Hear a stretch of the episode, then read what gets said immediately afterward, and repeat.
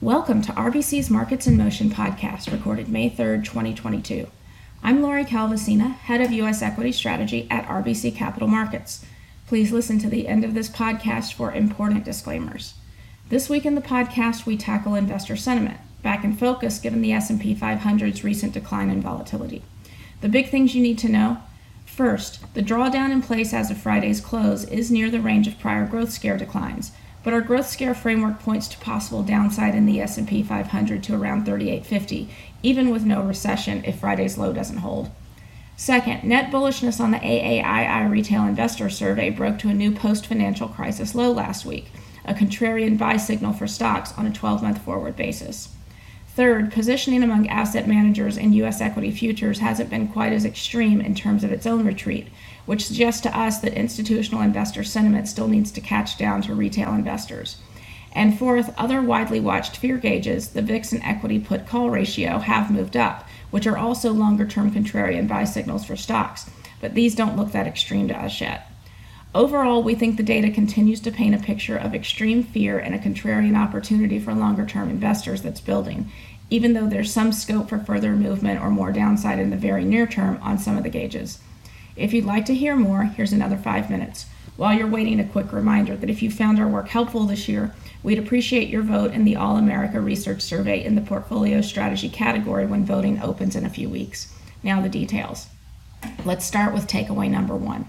The drawdown in place at Friday's close in the S&P 500 is near the range of prior growth scare declines, putting a bottom in the markets in play. But our growth scare framework also points to possible downside risk in the S&P 500 to 3850 even with no recession if the Friday low doesn't hold.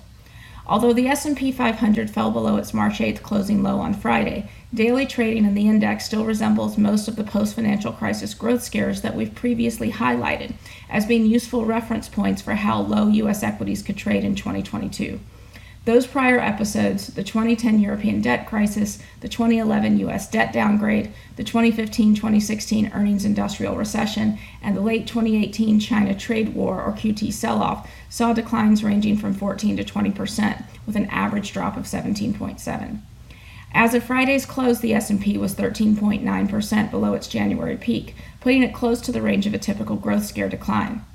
If a median growth scare drawdown of 17.7% does occur, the S&P 500 would fall to 3950 this time around, while a late 2018 type drawdown of 19.8% would take the index to 3850. We see those as the potential downside levels to watch in the near term if Friday's lows doesn't hold, even if recession is still avoided. Note that if we are wrong in our assumption that a recession will be avoided, there is much more downside risk to stocks as recession drawdowns since the 1920s for the S&P have averaged about 32% versus their pre-recession peaks. Moving on to takeaway number 2. Net bullishness on the AAII retail investor survey broke to a new post-financial crisis low last week, a contrarian buy signal for stocks on a 12-month forward basis.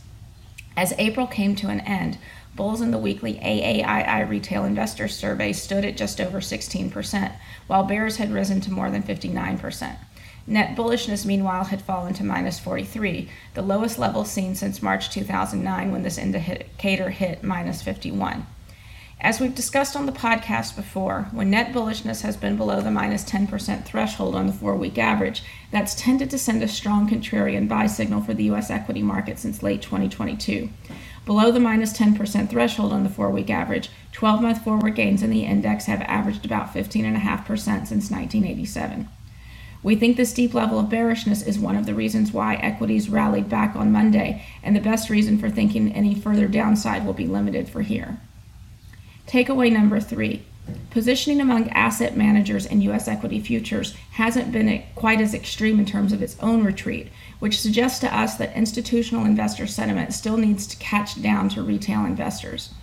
While retail investor bearishness on equities has been extreme in early 2022, that simply hasn't been the case for institutional investors. And it may simply be that in order for the U.S. equity market to really find its bottom, institutional investor sentiment needs to catch down to retail. We monitor institutional investor sentiment by keeping a close eye on the weekly CFTC data on asset manager positioning and U.S. equity futures. This indicator attempted to put in a bottom in NASDAQ contracts in March after hitting levels that had marked important lows or turning points in the past, and that also happened with the Russell 2000. But these stats never quite return to the lows of the past for S&P 500 contracts or US equity futures as a whole, pointing to a lack of capitulation among institutional investors more broadly on the broader market itself. In the latest update reported on Friday, capturing data as of last Tuesday, this indicator had begun to decline again for S&P 500 contracts and US equity future contracts as a whole, but weren't quite back to the 2018-2020 lows on a notional basis. And we think that's going to be an important threshold to monitor in coming weeks, which might help us find a bottom. I'll wrap up with takeaway number 4. Other widely watched fear gauges, the VIX and the equity put call ratio have moved up. Other longer term contrarian buy signals for stocks, but these don't look that extreme to us yet. We're also keeping a close eye on the VIX and equity put call ratio, which have been in the spotlight recently. Both have become elevated. The good news about the recent moves higher in these fear gauges is that, like AAII net bullishness, they tend to be good contrarian signals for the stock market for longer term investors. Since the late 1990s, when the VIX has moved up above 25, the 12-month forward gain in the S&P 500 has been around 17% on a median basis. The stats on the equity put call ratio are a bit less robust, but tell a similar story. The bad news about recent moves higher in these fear gauges is that unlike AAII net bullishness, they don't appear particularly extreme right now. While the VIX is starting to approach some of its post financial crisis highs, the equity put call ratio has more room to travel before hitting its in this context, these two fear gauges may be more like the CFTC data on broader US equity market and S&P 500 futures positioning, which have had more distance to travel before suggesting a bottom in the market is in, than the AAII survey, which suggests that sentiment should have already seen its lows. In conclusion, we think all of this data paints a picture of extreme fear and a contrarian opportunity for longer term investors that's unfolding, even though there is scope for further movement more downside in the very near term on some of them. We're sticking with our year-end 2022 target of 4860 on the S&P. That's all for now. Thanks for listening. And be sure to check out our sister podcast, RBC's Industries in Motion, for thoughts on specific sectors from RBC's team of equity analysts.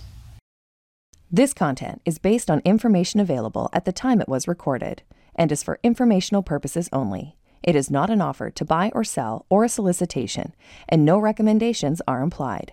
It is outside the scope of this communication to consider whether it is suitable for you and your financial objectives.